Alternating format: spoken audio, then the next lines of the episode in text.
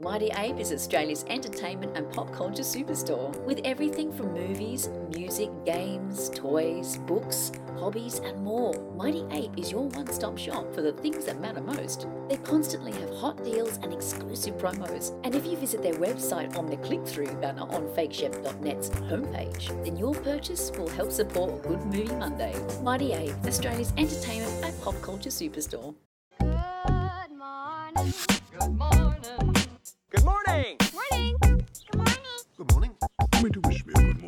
Morning? What do mean that it is a good morning whether I want it or not? Please go away. Let me speak for the love of God. Hey, what's up, everyone? Welcome to Good Movie Monday, the podcast presented by FakeShemp.net. My name is Glenn Cochran, your host and Caddyshack fanatic. Here with a hoarse voice. Uh, don't worry, I've not got corona. Uh, I have been tested, and we're all clear. That test is not fun, let me tell you.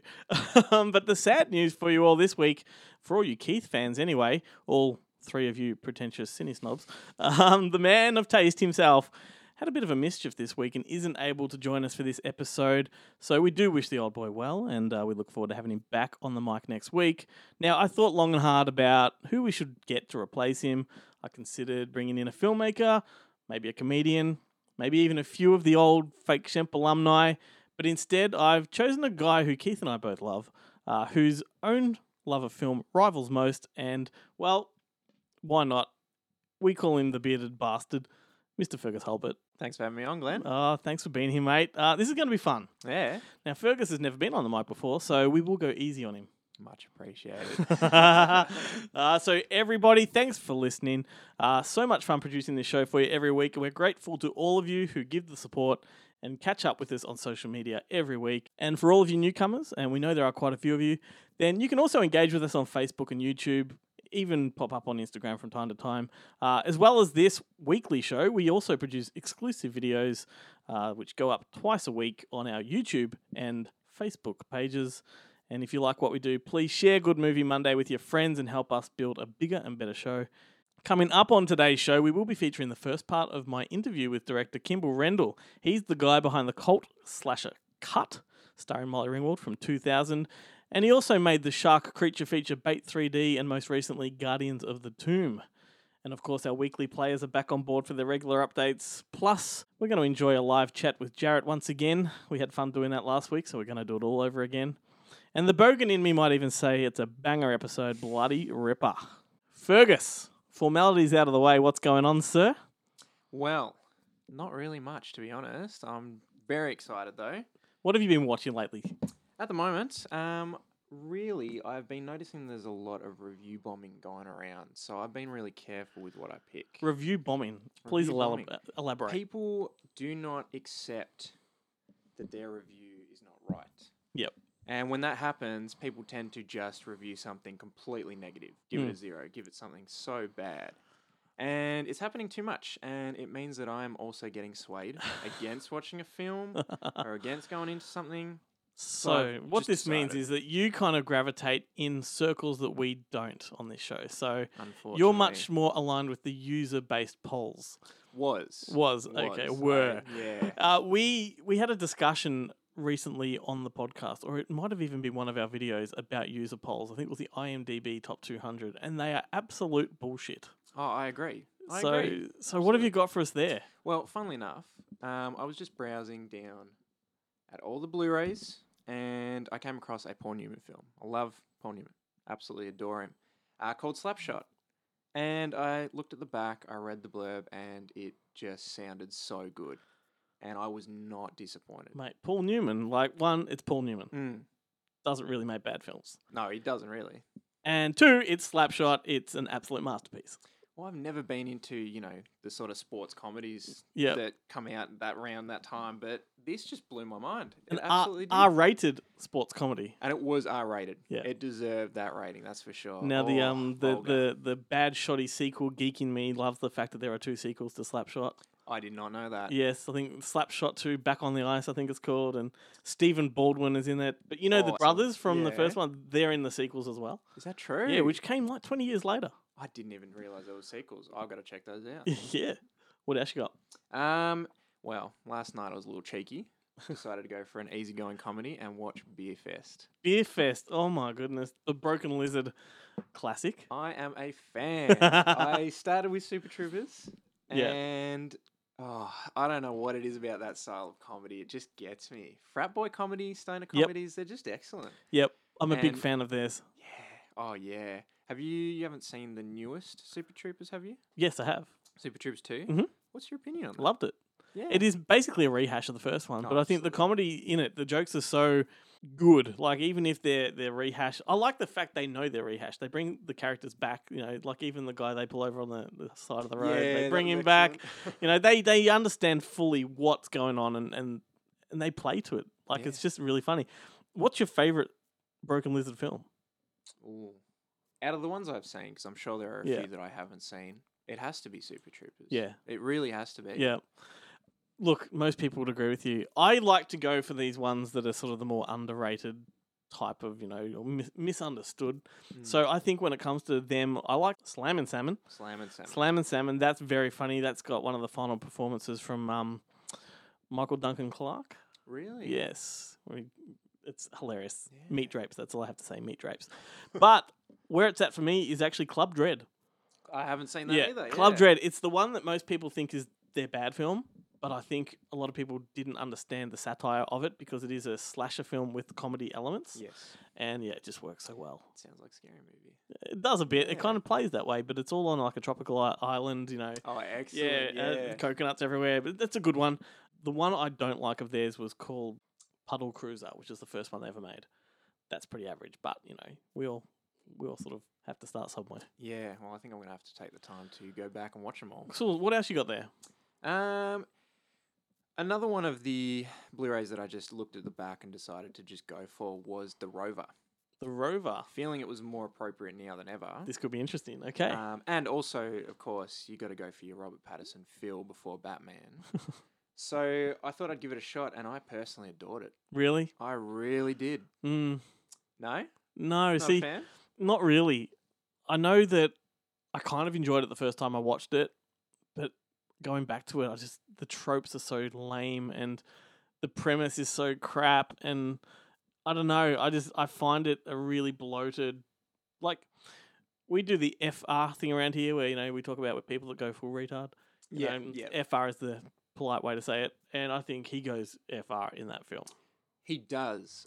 I w- yeah. Look, I will say, at the start especially, I thought he was taking the piss. Yep. I honestly thought he was taking the piss. He did meld into his character a lot more towards the end, which almost is why I forgave it. I guess. Yep. You're right. You are right. You've changed your mind on it. no, no, no. I adore the film. I still think it was perfectly paced. I think it was a great atmosphere. Yep. It was really cool setup.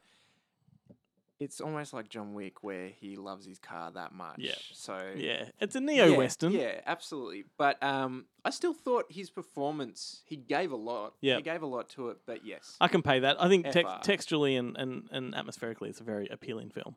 But we must move on because otherwise we could talk about this all day.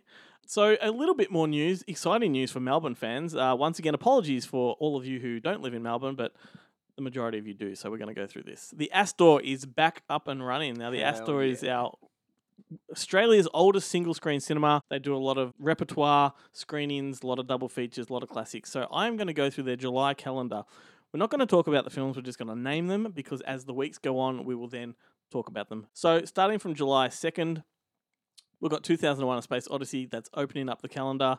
On the 3rd, we've got Dunkirk and Interstellar. On the 4th, we've got Dark Knight, Dark Knight Rises. On the 5th, we've got The Wizard of Oz at 3 p.m. And then we've got The Shining at 7 p.m. On the 6th, we've got Batman Begins and The Prestige. On the 9th, we've got Goodfellas. On the 10th, we've got Blade Runner and The Matrix. On the 11th, we've got Once Upon a Time in Hollywood. On the 12th, we've got Star Wars The Force Awakens and Rise of the Skywalker. For some reason, they've cut that middle one out. Can't blame them. Then we've got North by Northwest at 7 p.m. On the 13th, we've got Predator and Fight Club. On the 16th, we've got Joker and Birds of Prey. 17th, we've got Inception. 18th, we've got Inception. 19th, we've got Titanic at 2 p.m. And then the Grand Budapest Hotel and All About Eve. On the 20th, we've got Akira. 23rd, we've got Do the Right Thing and Get Out. 24th, we've got Aliens, 70mm print. And on the 25th, we have Heat. Double Inception feature for the 10th anniversary? Yes, it is. Excellent. Yes, so there's a few screenings around town of that one, I believe, coming up. Roadshow are going to be doing, uh, just because Tenet is coming out as well. right? Yes. Yeah. Anyway, we will, as I said, revisit each of those individual films as they come along. Uh, Roadshow have also announced their opening dates uh, of all their cinemas, uh, which are spread across the coming weeks. So we won't go into those. Needless to say, uh, wherever you are in the world, look up your local cinemas for opening dates. Hit up their websites. We're back in action, and it's bloody exciting. And one more bit of news before we push on. The 93rd Academy Awards have officially been pushed from February 28th until April 25th. The parameters for eligibility have been expanded. Blah, blah, blah. You can hit up Google for all of that information. I'm out of breath. Let's throw to Scarefest. Live from America's premier horror and paranormal convention, every Friday night, Scarefest Television brings you guests from the horror and paranormal fields, plus featured movie reviews, entertainment features, and short films. Watch us live every week at scarefestradio.com or via Facebook and Twitter by following The Scarefest. Scarefest Radio, the radio you can see. So, if you dig what I do on this show or on fakeshemp.net, then you can catch me on Scarefest TV every week live on Saturdays at 11am Australian Eastern Standard Times, which is actually Friday night, 9pm American Eastern Standard Time uh, for those of you in the States. Uh, this week, I'm going to be looking at Greg McLean's awesome creature feature, Rogue. And uh, speaking of scary things, uh, there's been some more horror news doing the rounds over the past week, and I'm going to pull Jarrett back into the show to have him yak about those things with me, like we did last week. Jarrett, how you going, mate? Good man, yourself. How you doing? Oh, I've been better. yeah, yeah. Sounds like it. Sounds like it. Yeah, um, voice is barely holding up. Uh, been probed to the. Uh, yeah, anyway. so, did you hear about Jeepers Creepers? I 4 did. I did. I I just completely shocked. I thought that would be the end of the franchise following the third film, and given how long it took for the third film to get legs, and then the controversy after the third film as well. So, but yeah, yeah. Tell me a little bit more about this proposed Jeepers Creepers four. Well, I mean, I guess this it's I guess it's speculation mostly at this Mm. point. Um, but it has been Jonathan Breck, the guy that plays the creeper, that's been doing all the pushing here. Uh, but interestingly, you say controversy. Victor Slav, uh, Victor Salva's name hasn't been mentioned in any of this so far. So I guess it's pretty smart of them to be keeping him under the radar for the time being. Yeah, absolutely. Um, but I think the reason this is sort of gaining traction is because the IMDb listing recently changed and a few extra details were added to it. right. Um, okay. I think okay. Jonathan Jonathan Breck said that Gina Phillips and Ray Wise were both returning. really? Yeah, which I think is cool. Ray Wise Oh, was a really Absolutely. good component to part two. Absolutely. No, I think I think it's terrific news. Um, but yeah, it's just that apprehension of knowing whether Victor Salva's involved or not, because at the end of the day, this is his creation. So it would seem odd Yeah. for him to have done three films and then to ice him out for the fourth. So yeah, it sounds Yeah, like they're I mean- keeping the details at a minimum, but it's good to know Yeah. that these actors are going to come back and potentially reprise their roles from the other movies, despite that sort of wider Well, controversy. Look, at, at risk of being cancelled myself, I don't care if he's back on board. Like I, I would like to see him back on board because, like you said, this is his uh, this is this his is his vehicle. this is his vehicle and look you know it's it, a long time has passed he's done three films you know if if you don't want to watch it But I you know what? respect that but i'm i'm a long time has passed. it. A long time has passed, but so had Mm. Gone with the Wind. A lot of long time had passed there yeah, as well. it's true yeah it's true who knows what we'll wake up to tomorrow and what might be considered wrong so I don't yeah. think there's a time limit on anything anymore. never um. never Anyway, um. Oh, also adding to that, there was um. Breck also said that the unused script for Cathedral, which was the Mm. alternative part three, has been adapted into an entire season for television. what Yes. wow that's I know that came out of left field. Yeah, who would have thought? I- well, it, it seems topical though, because um, you know there's a few few movies that have been talking about doing TV series of, and I know there's one that's just just in the news at the moment. Glenn, Hellraiser.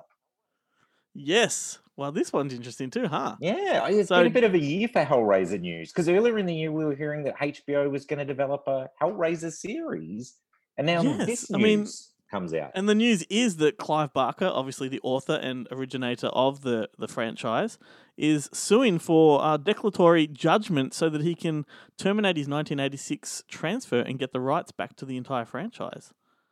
And rightly This is so. interesting because Yeah. but the, the catch here, there's a catch in it though, because if Dimension Extreme Mm. can pump out another installment before December 19, 2021, then Yeah. they retain the rights. And this has been done before. We've been here. yeah, I think like twice, maybe Yeah. three times before. Uh, I think it's you know- entirely possible. They could they could easily make a movie with that time. The only the only thing in Clive Barker's favor here is COVID nineteen. Yeah, absolutely. But then again, what qualifies as a film these days? Look at that uh, COVID zombies movie that came out that basically took 60 minutes of, you know, Hell of the Living Dead and then a few shots that were shot like in in containment and effectively they could probably do the same. They could just co- like cobble together a bit of a compilation of the other movies and and Yep. could have a new picture. Maybe it only has to have 30% new footage to be declared a new Oh, film. Not that I'm giving them in- any idea.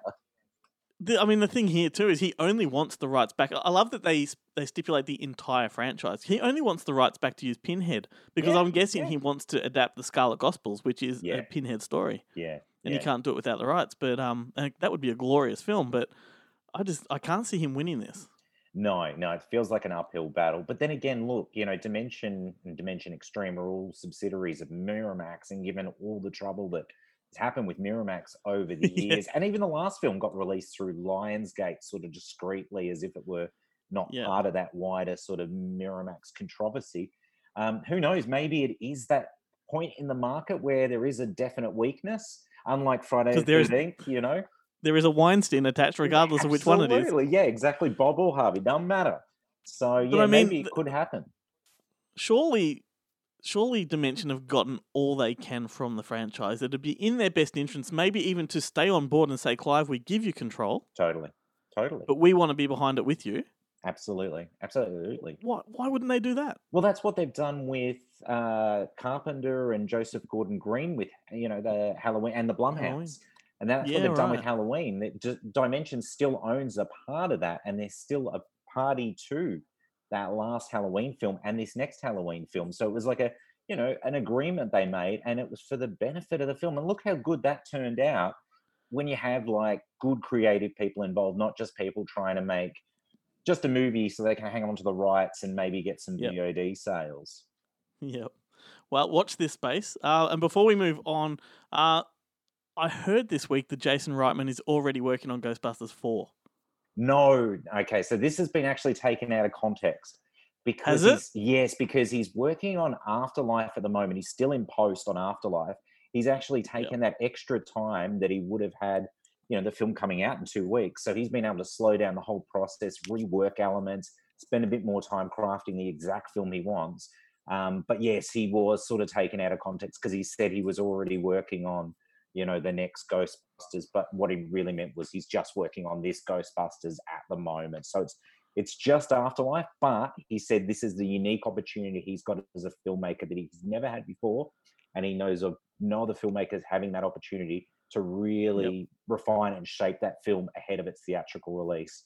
So I mean Mm. that's incredible that you know the film we'll see in March is going to be the absolute film he wants to deliver, not something he had pushed or rushed to do. So That's amazing. Yeah. I still have a funny feeling that that um that trailer was a bit of a red herring. I think we're going to get a very different film to what the trailer lets on. I agree because he's he's been super tight-lipped about it. Like anytime Yeah. they push him for a little detail, he just nothing. He's he, Yeah, I mean- yeah, Do you get the impression that the trailer is like the first 15 minutes of the film? I think it's yeah, it's a real early opener because you're going to have all the old cast come back, reprise their roles to an extent, and even if it's a passing of a torch, it doesn't matter. That does Yeah. feel like it's just the establishing portion of the movie. Yeah, I Yeah. agree. I can't wait. Oh, well, that's- that's exciting March next anyway. Year, I can't wait. Woo! I'm so excited. oh man. Well, look. Anyway, dude, thanks for swinging by again. It's great to do this live with you. We should do it more often. Absolutely. Thanks, man. I And, really um, appreciate it. So we're going to um have a listen to what's coming out on physical media this week. Um, do you want to take it away? Yes. Yes, indeed. Let's check out what's coming out this week on home entertainment. I'm your host Jarrett, and this is PE Class. First up, we've got Madman. They've got three titles coming out to home ent this week, and they're all DVD. No Blu ray, no 4K. In fact, there is no 4K this week from any distributor, and there is only one Blu ray coming out on home entertainment, but more about that later. So, first up from Madman, we've got The Extraordinary and it's a French flick with Vincent Cassel. Surprise, surprise, he's in every French film. It's a drama about two chaps that run not for profit organisations who are currently under heavy scrutiny from the government because they're operating their businesses without certification. Next up is Proxima, which is a multilingual feature about a woman that's balancing motherhood with her career as an astronaut. Then last from Madman, we've got Brabham, which is actually a documentary about the forgotten godfather of modern Formula One racing, Jack Brabham. All of those releases DVD only. Moving on to Roadshow. Roadshow have got two releases this week. The first release is The Assistant, which is actually written and directed by an Australian, Kitty Green, a Melbourneite actually. Now, The Assistant premiered at Sundance in January, and I couldn't get a ticket to see it, unfortunately. It follows Jane, who's an assistant to a powerful Hollywood producer who's decided to make a stand against his uh, abhorrent behaviour, and we can all guess who that producer is modelled upon. Anyway, the next release is the only release this week that's seeing a Blu ray. It's coming out on DVD and Blu ray. It's called The Informer, and no, it's not based on the incredible 1992 pop song by Snow.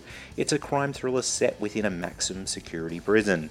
It's been shelved for a few years due to the financial woes of one of the production companies, but it's now seeing a little bit of light and it's headed straight to disc locally. So that's me for this week with a very meager offering. But I'll be back next week, hopefully, with some better news. Until next time, stay physical. There's something strange happening over at the old Monsterfest place. Late every Friday night, strange sounds can be heard emanating from their Facebook page. Menacing lights flashing from mysterious posts. You've had a good movie Monday. Are you ready for a Friday fright night, night, night, night, night, night, night? This week, Friday, June 26th at facebook.com slash Monster Film Fest, four friends take a trip to an isolated cabin in the woods. Unfortunately for them, something in the cabin is waiting. Nothing's wrong with me. Something's wrong with them. You just don't see it. Something is watching. I know what I saw. I'm not crazy. Something is hiding. I told you this getaway was a bad idea. It'll draw you in, hold you down, and pull you apart. A centipede just got out of my dick, but that's as far from good as possible. Join us at 9 p.m. for a very special screening of Daniel Armstrong's Tarnation. Created in hell, weaned on blood, raised on flesh. Spend a night in tarnation. If you dare. What's up, everybody? It's Guillermo here again from ScreenRealm.com. Let's get straight into some of the news that we've covered in the past week, starting off with the casting of Kristen Stewart as Princess Diana. Yes, quite the project has developed with Chilean director Pablo Larraín, whose films include No, Neruda, and Jackie, the latter of which saw Natalie Portman playing former First Lady Jacqueline Kennedy.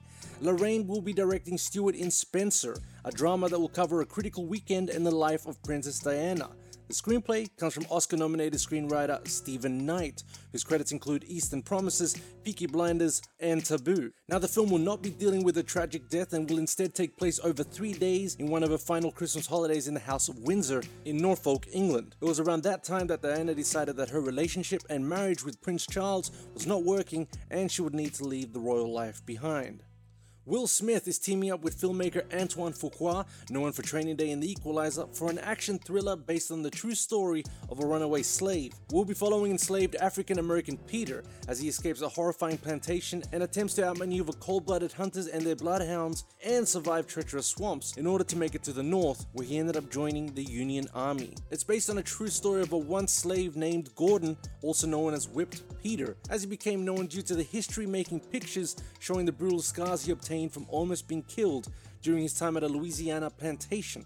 One particular image was published in The Independent and Harper's Weekly in 1863, and that image was seen across the world and is believed to have made a big impact in the abolition movement, helping shine a bigger spotlight on the horrors of slavery in America. Now, this film is said to be more in the vein of Mel Gibson's survival action film Apocalypto than, say, Steve McQueen's 12 Years a Slave. As of now, the plan is to have this production going in early 2021, although both Smith and Fuqua have projects to wrap up first. Elijah Wood will be sitting down with a notorious serial killer in this upcoming crime thriller, No Man of God.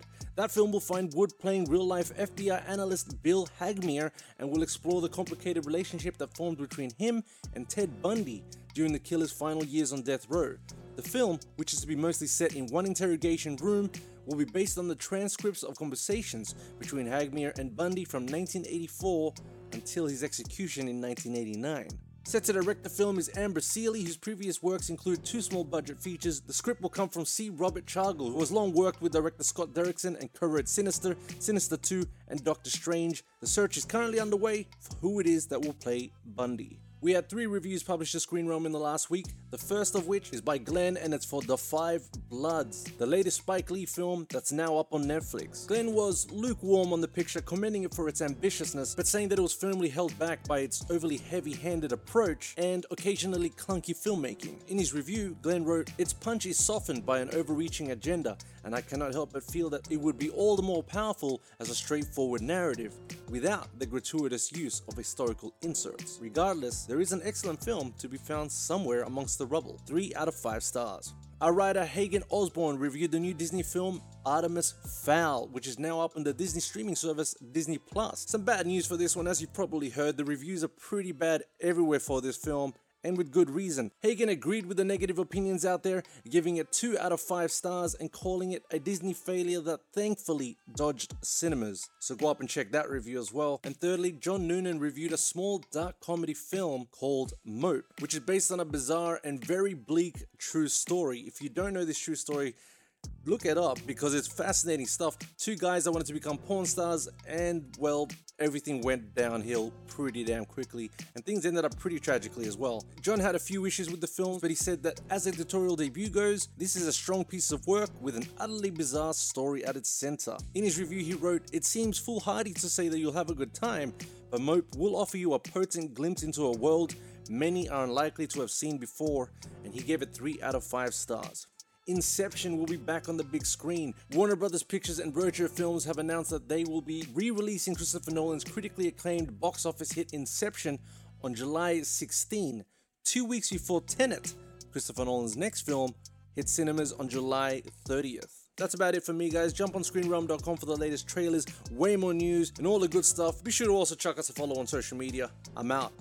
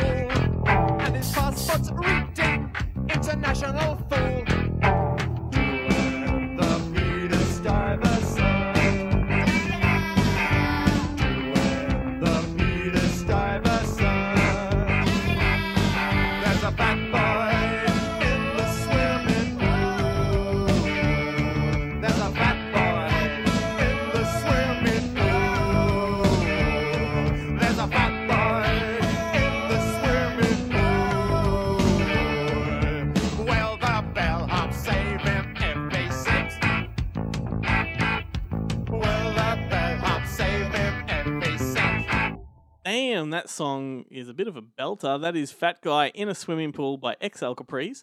They were a punk band from the 70s and 80s in Australia. They featured future director Kimble Rendall, who also went on to form the legendary Hoodoo Gurus and uh, subsequently left them to become a music video director, directing some very high profile music videos indeed.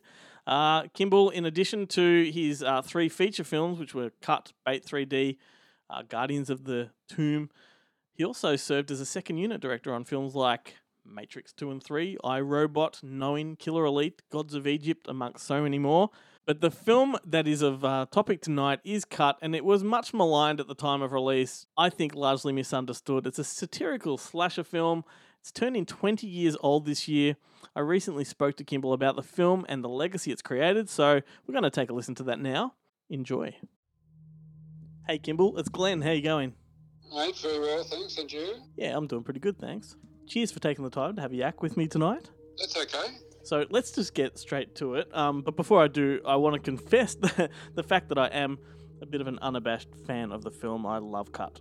Oh, that's great. Thank you. So if I'm not mistaken, this is the first time that Cut has been released digitally in Australia. Um, yeah, no, it definitely is. I think it would, have been um, when it came out. Would have been just a, just say like VHS, I guess. Yeah, well, I know it's had DVD releases over in the States or in Europe, so it's a bit of an odd thing that it never had a release here. Yeah, um, but no, definitely the first time here. That's and also now it's been remastered and you know uh, a new grade on it, and so this is the whiz bang sort of thing. I'd say like it's really cool. I haven't seen it screened, um, you know, in the cinema yet, so I'm looking forward to seeing it on the big screen with the you know the new grade because I've worked with a guy, Charlie Ellis, who did the grade. I worked with him in. Um, he, he worked in Singapore when we did Bait, the shark, the shark movie, and Yep. he uh, he was the grader up there, and he, he he's amazing. So he, he he did a new grade on on cut. So really keen to see it. Yeah, right. Well, I can't wait to get my hands on a copy too, and um, I can't wait to attend the screening that's coming up, which I believe you're attending too. Yeah, that's right. Yeah, exactly. Could you have ever imagined that the film would be getting another theatrical release all these years later? No, I, you know, it's funny when sort of when Cut came out, um, it, it, it did alright. It sort of did okay here. I mean, it did. It's sort of a, you know, it was funny because with a lot of the Aussie films coming out, you know, they they do alright, and Cut Cut came out in the middle of, of I mean, when it came out, it sort of it, it did okay uh, in comparison, but it wasn't, you know, and it, and sort of it's sort of critics were having a bit of a crack at it and going, oh, it's just another, you know, sort of, uh, you know, sort of rip off of, um, you know, the Scream movies, which we never intended to be that at all. Like, you know, but we, we just thought when we were writing, we thought, you know, those movies were out, and we thought we'd just do our own, Yeah. our own slasher version. It was a great history here of, you know, filmmakers that have, you know, done genre films prior. And anyway, in any case, um, so when it came out, but then um, it got it got into a festival in, in France, and um, so I, I was I was sort of a bit down actually when it came out here. I thought, oh, because the, what you know the distributors are saying there's no, there's not an audience, there's no audience for horror movies in Australia. I go, that, that's complete rubbish. You know, I think I think I think there is an audience. You just have to find it and connect with it. And um, but they, they you know it was a lot easier for them to put it just put out an American a Tom Cruise movie with all the with all the with all the you know all the pre marketing done for them. Um, and if they had to work and put out you know, their own stuff, they couldn't do it. So, but anyway, we got into this festival in France, and then it, it just got this amazing response. You know, I went over to the festival, and people loved it, and then went to num- it became number two in France. It, like, it, would, it did really well overseas. Well, that's not too surprising, I suppose, because it does have a real sort of giallo vibe going about it. Yeah, cool. Well, it's funny that you said that those sort of scream slasher films um, weren't really on your mind at the time when you made it, uh, because I know when I used to watch it, I always thought that you were kind of having a dig at those films.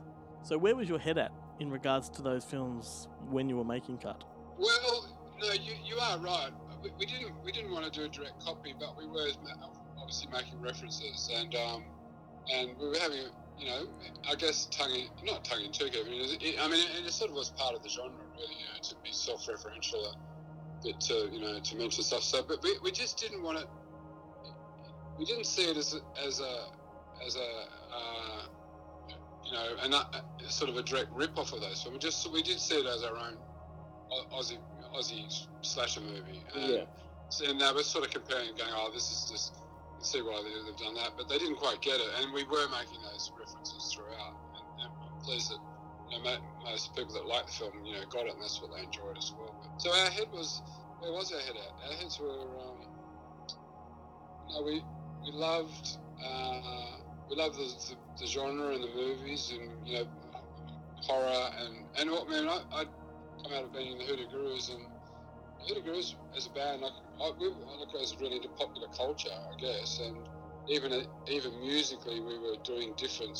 You know, that that band was different to what a lot most of the other bands that were around at the time. Yep. And and we were influenced by B grade movies and, and American t- TV shows and you know and uh, and then popular culture and sort of that that was that and also stuff that connected to an audience. You know, it wasn't like making a film, uh, you know, about something that you know. All right, so your life's very interesting, but it might not be interesting to an audience. But if you, however, you create a film, uh, you know, uh, um, that that will connect to an audience. That's that's even better, and that's what we did with the band as well. You know, it was sort of a, it was a, you know, people came and saw us, and we sold records, and also with the movie, it was, you know, it, it, the aim was to connect to an audience as well. It wasn't, and I think that's what I would say to filmmakers is, you know, look, and that's what was great about making. And I, you know, obviously spent a whole career doing working in like genre films. There is an audience there, you know, and people want to see these films. So, you know, your work will get your work will get seen ideally. It's quite amazing that uh, audiences for genre films kind of still get shunned by a lot of the, the bigger studios, and yet we've got these big things like Comic Cons and whatnot. I know, and look, and there's Monster Fest as well. Like you know, there's an there is a great audience in Australia and around the world, and those you know, Comic Con they're huge Yeah. events, and, and a lot of the big you know companies you know finally got onto it, and they you know they take notice of it, obviously, but it took a long time, and it took it took the you know the fans to do it, like the fans go, well, no, we're you know we're out here and we love these movies, and so we're going to create our own events. You know, those, that's what happened with those events. Started off small and just became huge. Yeah, absolutely. Um, Monster Fest, like you said, is a case in point there. You know, from its humble beginnings, it's built itself right up. So with the film, sort of before it got made, it, there was no audience, but I believe it was the first movie to come out of the Mushroom stables. Were there any expectations from them being the first one out of the gates, and was it a hard pitch to um to deliver? Yeah, it was the first film out. Uh, Martin Fabinyi, who um, is, was working for Mushroom and is, you know, we're, we're good mates. Uh, he and I were talking about making this film, and then we teamed up with Dave Warner, um, who was, um, he, you know, is a musician. He had a Dave Warner from the from the suburbs. He just he had this song out, just a suburban boy, and a lot of other songs. He was he was very um, well, you know, very well known as well as a musician, and he's a writer as well. So the three of us sort of teamed up. Um, Martin was at Mushroom Pictures, and he's, you know, and I, I obviously you know was making films, and Dave was writing, and, and Martin had the, you know, sort of thought this film would be, you know, would connect, it would be an audience. So, so it, would, it was a great one to start off with Mushroom Pictures, which was, you know, good idea. Um, and it was good they're into genre, and also because it, you know, again, coming from a, re- a record, a music company, starting to make films, they had a bit of a different edge to them than you know the traditional film companies who weren't who weren't making these t- these films at all. Yeah, and I guess coming from music, they've got a little bit more guts too. Yeah, and well, and also commercially, that you know we use the music. Mushroom have been very clever about using their own, their music for the films as well. And how does somebody like Bill Bennett um, find themselves on board with a slasher movie? Uh, well, Bill sort of um, he he'd worked with the company that made it, and he he had a, a connection to uh, filming in South Australia, and he'd he'd filmed down there, and he also had connection with the financing, so he came in from that angle. He helped he helped you know fin- help the final part of the financing, which is always the most difficult, and you know, he came in. He, he, he came in at, at that point. I mean, it, it, was having trouble, like getting the financing a film. You, you know, strange enough, you can get a large slab of the money, and it was and it was a low budget film. It wasn't we talking about a lot of money, but um, getting the early early portions of it sometimes is easier, and the last bit's the hard part, and that's when the films fall over. You just can't get that up. So he came on and helped. Really was very helpful getting the financing, final, you know, tying it all off well, in terms of the things like financing, how did you how did you entice somebody like Molly Ringwald to come on board? I know that was um, that was one of those things that you sort of when you're sitting around, and you go, "Wouldn't that be great if Molly would do it?" And also with Kylie too. Wouldn't it be great if they, you know, if they did it? And I'd, I'd worked with Kylie on a, a short film, and she was she was going, you know, she was on it already, and and we said, wouldn't it be great if Molly, you know, and so we approached them, and strangely enough, if sometimes if you do approach, you know, the, the stars at the right time, and you know, if the timing's right, sometimes they do say, yeah, they, they like to get attracted to the whole concept. Oh, it would be great to go into Australia and you know, and, and work with us, and so on and so forth. And she, she was a fan of Mushroom. She, she, was a big fan of bands that came out of here too, like Split Enz and all that. And we, you know, so there was a lot of connections through the music world plus the film world. But you know, uh, we were a fan of her movies, obviously. And look, Molly was the biggest star in the world at one point. Um, know, on the cover of Time magazine and so on and so forth. And um, and you know, if you had the opportunity to work with her, and particularly thought it should be great, for, really great for the part. It was, you know, it was was uh, sort of written around her in any case. Um, and then we just approached her and she said, yeah. It was one of those moments that you sort of, it wasn't expected, but she, she did it. And we became great mates and we're still good friends. So um, uh, she was really great to work with, very down to earth. Well, how was that? Of all the people I've had the pleasure of interviewing over the years, I uh, can't think of any more as sincere and forthgiving as Kimble Rendall. And Cut, in my books, is a bona fide classic. Uh, if you want to win a copy of it on Blu ray, then be listening next week for the second part of the interview for a chance to win. Uh, a lot more to be covered in that conversation, so something to look forward to. Now, when we sh- when we showed Killbots to uh-huh. some people in in Arizona, one evening. Nobody showed up. Really? Nobody. Handful of people showed up. And they sat there and watched it, but nobody showed up. And we tried it again the following weekend, and nobody showed up again. This was in Phoenix, I think. And Roger said, Well, this film's got everything we need, but nobody's coming in. And he says, let's go screen it again. And we went to the screening room and watched it again. And while we're in the screening room, there's a guy changing light bulbs uh, in the in the screening room in the dark. And he's there while we're screening the movie. And then the lights come up, and Roger says, "Well, I don't know what we what we can't we can do to this to make it different." And uh, can we call it something else? And then the guy that was changing light bulbs turns around and he says, Why don't you just call it Chopping Mall? and when and then Roger looked at me and he said, We're half off is just the beginning. And then I said, Where shopping costs you an arm and a leg. and he said he said, Go make that poster. So we made the poster took me about another two weeks to get some artwork done and, and get new posters, and we cut a new trailer, and we we premiered it in Arizona again. I forgot where, but you know, Tempe or someplace like that. You know, and it packed. We packed the house. You know, and everybody enjoyed it and clapped and had a great time. Right. And it proved to me that titles mean a lot, Yeah. and conceptualizing your movie means a lot. Right. If Right. you don't have a good concept that the audience perceives, then you got a dead dead movie. And once again, they were the lads from Bonehead Weekly interviewing cult director Jim Wynorski. Hands down, one of the prickliest people I've ever interviewed. That guy, what a prick.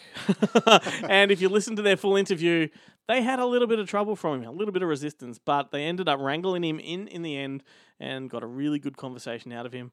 Maybe I just rubbed him the wrong way. I don't know. So check out the Bonehead Weekly podcast. It's 90 minutes of fascinating conversation. Hey guys, it's Adam here from Adam's Just Seen with a review of The Crow. This is my good movie Monday recommendation, and I can't recommend this movie any higher. Um, my big, you know, thing with this movie is that it's just so goddamn singular. This is a movie like Blade Runner and Alien. It's incredibly expansive. It lives in your mind.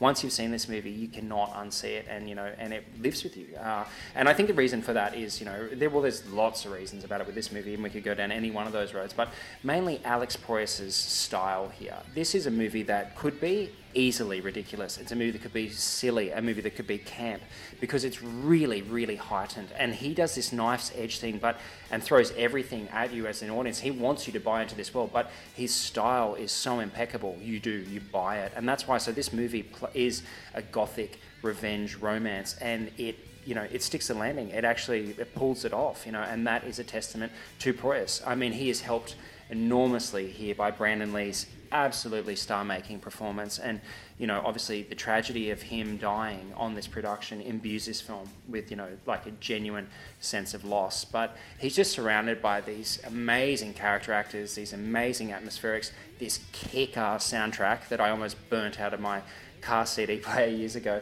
Um, and it just, you know, I mean, this movie really is pushing boundaries. It genuinely, even, you know, like, I mean, almost 25 years later, is genuinely edgy, and especially in the crowded area of comic book adaptations that we've got now. Like, I mean, this movie is full of, you know, like language and darkness and violence, and it's pushing basically everything that a studio film would cut out.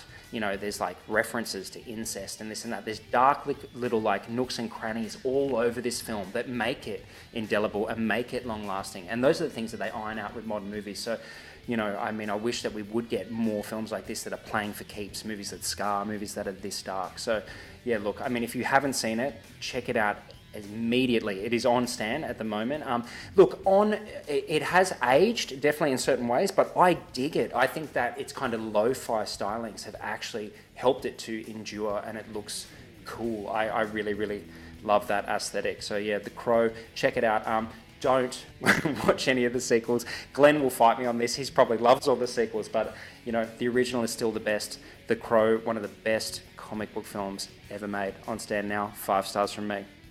Wow, The Crow. I'll tell you what, what a bona fide classic that is.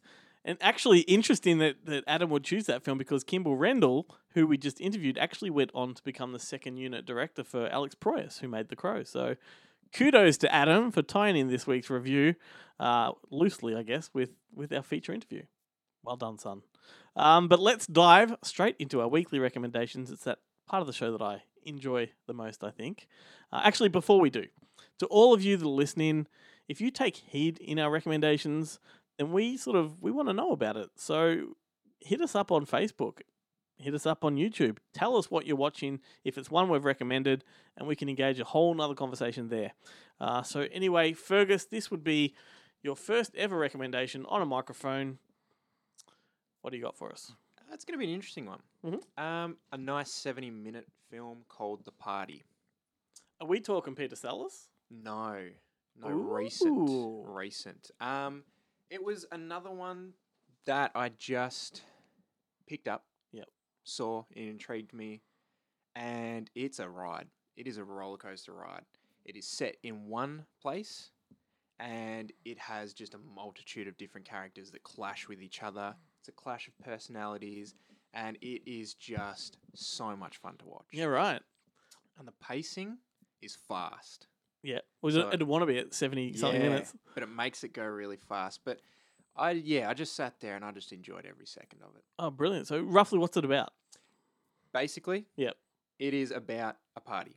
Okay. Just a nice party. They're all drinking wine. just eating just a nice party. And that is the premise. There's a lot of, I guess, internal things going So on. th- are there are there like things. character tensions and things like that happening? Yeah.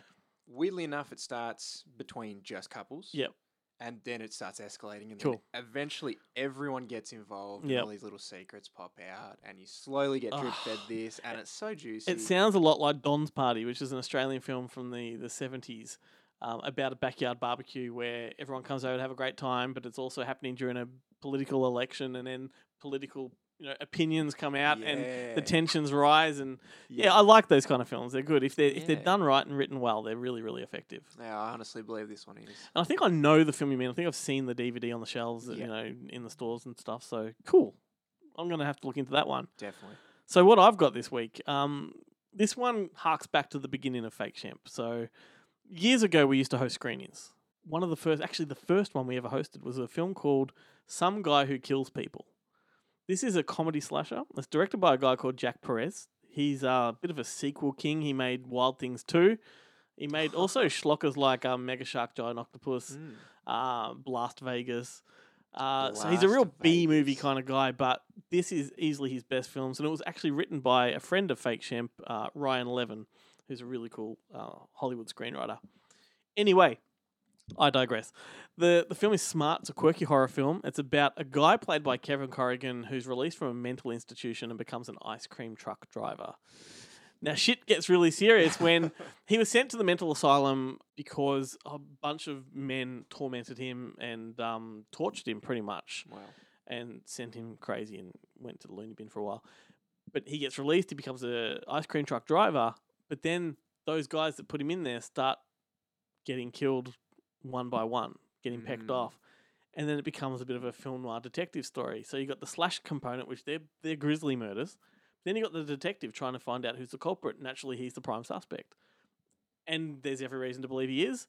And then they throw in red herrings, and you have no idea what's going on and who's responsible. And it's a very, very clever twist and turny kind of slasher film. So, if you saw a film this year called Butt Boy, which I reviewed on the show a little while ago, it's got a very similar atmosphere to that.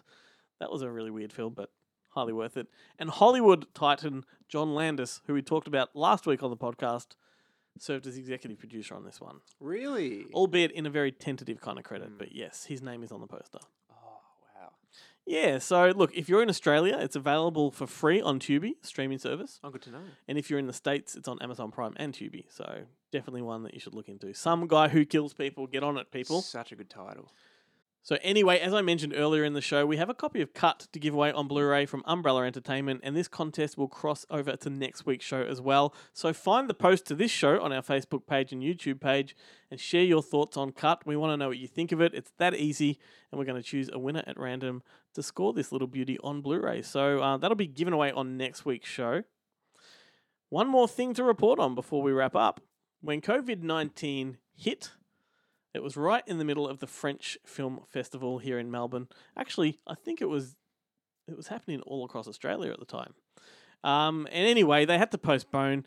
We had just run a few reviews. I'd seen a few films from the program, and it was a really, really solid festival. But now we're really happy to announce that they're back up and running, starting on July 14, which coincidentally is Bastille Day.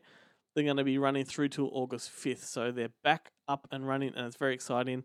And so all you have to do to check out their full program is go to affrenchfilmfest.org. That's affrenchfilmfest.org and check out the return program. You don't frighten us, English pig dogs! Go and boil your bottom, sons of a silly person!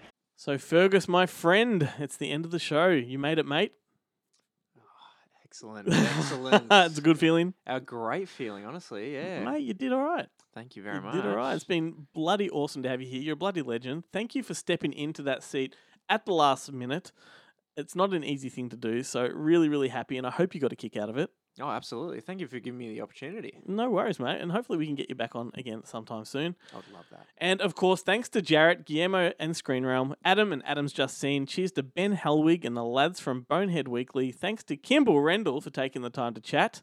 Come back next week for the second part of that conversation. And for now, thank you all for listening. Here's another song from XL Capri. It's called Death Car. Have a great week, everyone. Good Movie Monday.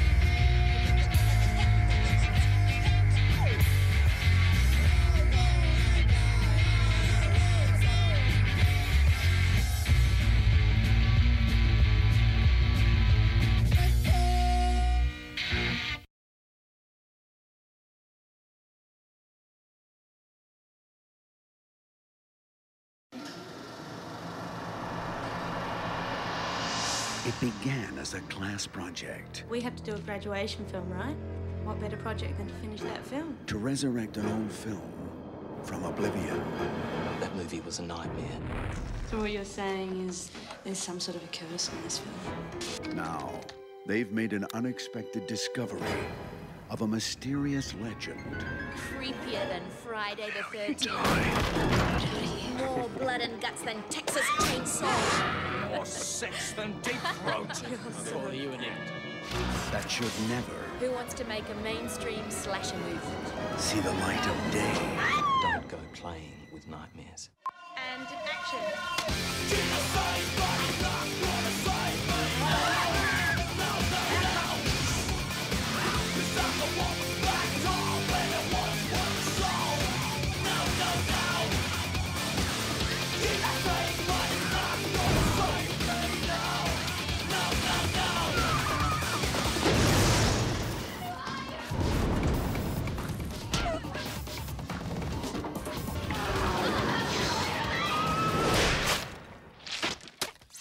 Never said this before, but I've always found you very attractive. Oh,